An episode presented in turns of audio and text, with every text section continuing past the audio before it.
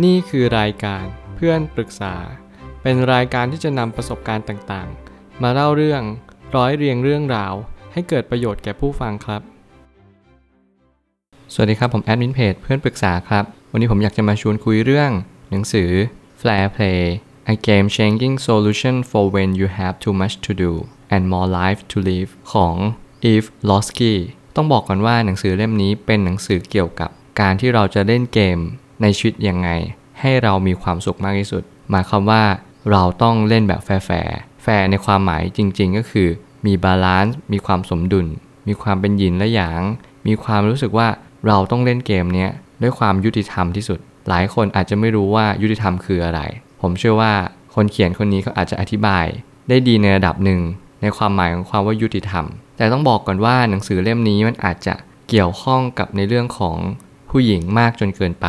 หลายครั้งรีวิวอาจจะดูไม่ดีเลย เพราะว่าคนเขียนเป็นผู้หญิง และเขาก็ค่อนข้างให้น้ำหนักไปกับผู้หญิงมากที่สุด ซึ่งจริงๆแล้วผมก็เข้าใจแหละว่า นักเขียนก็ต้องการสื่อว่าโอเค บางครั้งเนี่ยผู้ชายชอบมีความเหลื่อมล้ำ ชอบมีความอคติ ชอบมีความคิดว่างานบ้านงานเรือน ต้องเป็นของผู้หญิงอย่างเดียว แต่ในความเป็นจริงของคนเขียนนั้นไม่เห็นด้วยเลยว่า เราต้องทำแบบนั้นทั้งหมด ทุกคนต้องมีความแฟร์ผมเลยตั้งคำถามขึ้นมาว่า เราจะเล่นเกมในชีวิตอย่างแฟร์ได้อย่างไร เมื่อไหร่ก็ตามที่เราตั้งคำถามนี้ขึ้นมา สิ่งที่เราต้องหาคำตอบก็คืออะไรบ้างล่ะ ที่เราคิดว่ามันไม่แฟร์อย่างคนเขียนก็ได้เน้นย้ำเลยว่า เขารู้สึกว่าหลายครั้งเนี่ยมันมีความเหลื่อมล้ำของการทำงานที่บ้าน อย่างเช่นงานบ้านงานเรือนอย่างที่ผมบอกแต่แรกหมายความว่าคนเขียนเนี่ยคิดว่าเราต้องแบ่งเวลาอย่างชัดเจน สมมุติไปรับส่งลูก สมมุติการทำความสะอาดที่บ้าน หรือแม้กระทั่งสิ่งที่เราเพิกเฉยกันมากที่สุดก็คือ การมีเวลาให้กัน คือบางครั้งเนี่ยเราอาจจะมองว่าการงานเป็นสิ่งที่สำคัญที่สุด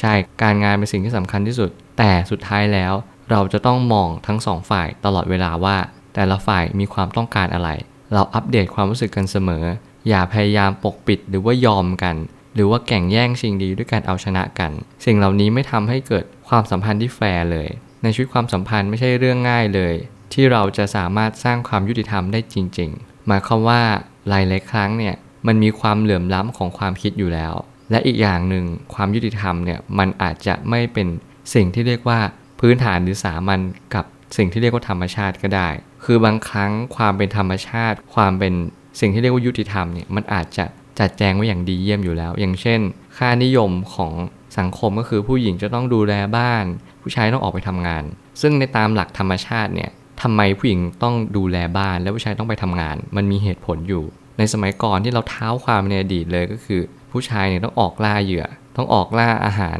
เพื่อให้ผู้หญิงและลูกกินก็คือเมียและลูก หมายความว่าหลายหลายครั้งเนี่ยความยุติธรรมก็คืออะไร แล้วทำไมผู้ชายต้องไปออกล่าเหยื่อล่ะ ทุกคนอาจจะสงสัย แต่ในความเป็นจริงเหตุผลง่ายมาก ก็เพราะว่าผู้ชายมีมัดกล้ามเนื้อที่มากกว่า มีความแข็งแกร่งมากกว่า แล้วสิ่งที่สำคัญที่สุด ผู้ชายต้องดูแลครอบครัว โดยการหาเลี้ยง โดยการที่เราจะต้องหาอาหารมาให้ และในทางกลับกัน และใครอยู่ใกล้ลูกมากที่สุดละ่ะ ก็คือผู้หญิงหรือว่าแม่ของลูกนั่นเอง สิ่งที่สำคัญทำไมถึงต้องเป็นแม่ของลูก ก็เพราะว่ามันมีเหตุผลที่สำคัญอีกอย่างหนึ่งก็คือ ผู้หญิงเนี่ยมีสารออกซิโทซินมากกว่าผู้ชาย เพราะว่าสารเนี่ยมันหลั่งตอนคลอด หมายความว่าสารเนี่ยมันคือสารของความรัก ความห่วงใยความผูกพันซึ่งผู้ชายหรือว่าพ่อเนี่ยจะไม่ผูกพันเท่ากับแม่ สิ่งเหล่านี้มันกำลังตอบเราว่า เออเฮ้ยบางครั้งเราลืมมองเลยไปหรือเปล่าว่า นี่ความสมดุลของธรรมชาติก็ได้นะ ที่เราต่างมีหน้าที่แตกต่างกัน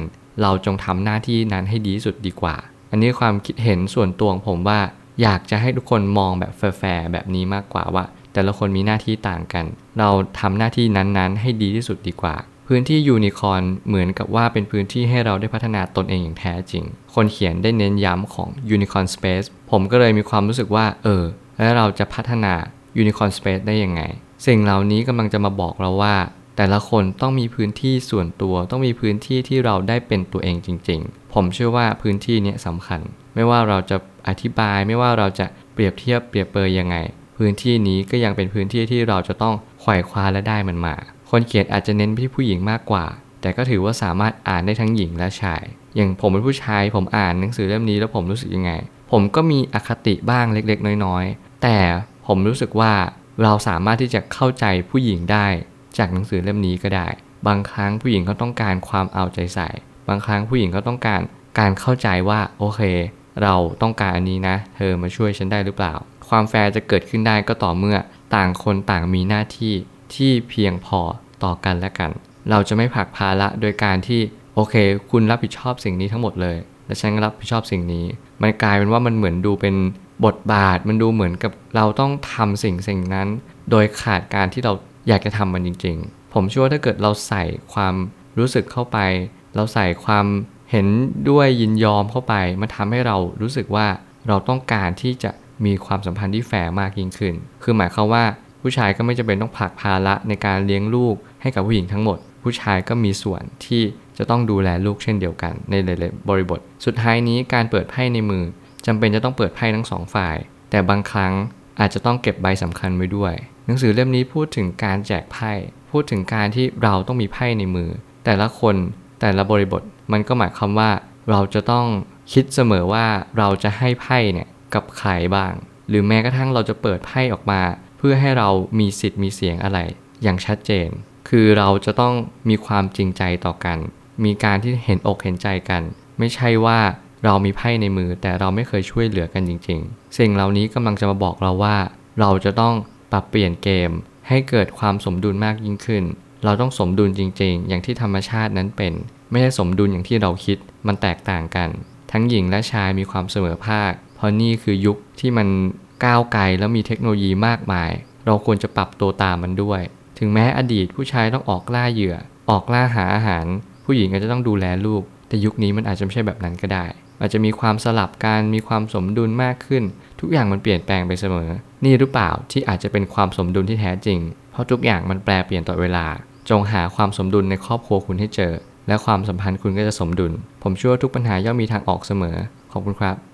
รวมถึงคุณสามารถแชร์ประสบการณ์ ผ่านทาง Facebook Twitter และ YouTube และอย่าลืมติด Hashtag เพื่อนปรึกษา หรือ f r ร e n d t a l k a ด้วยนะครับ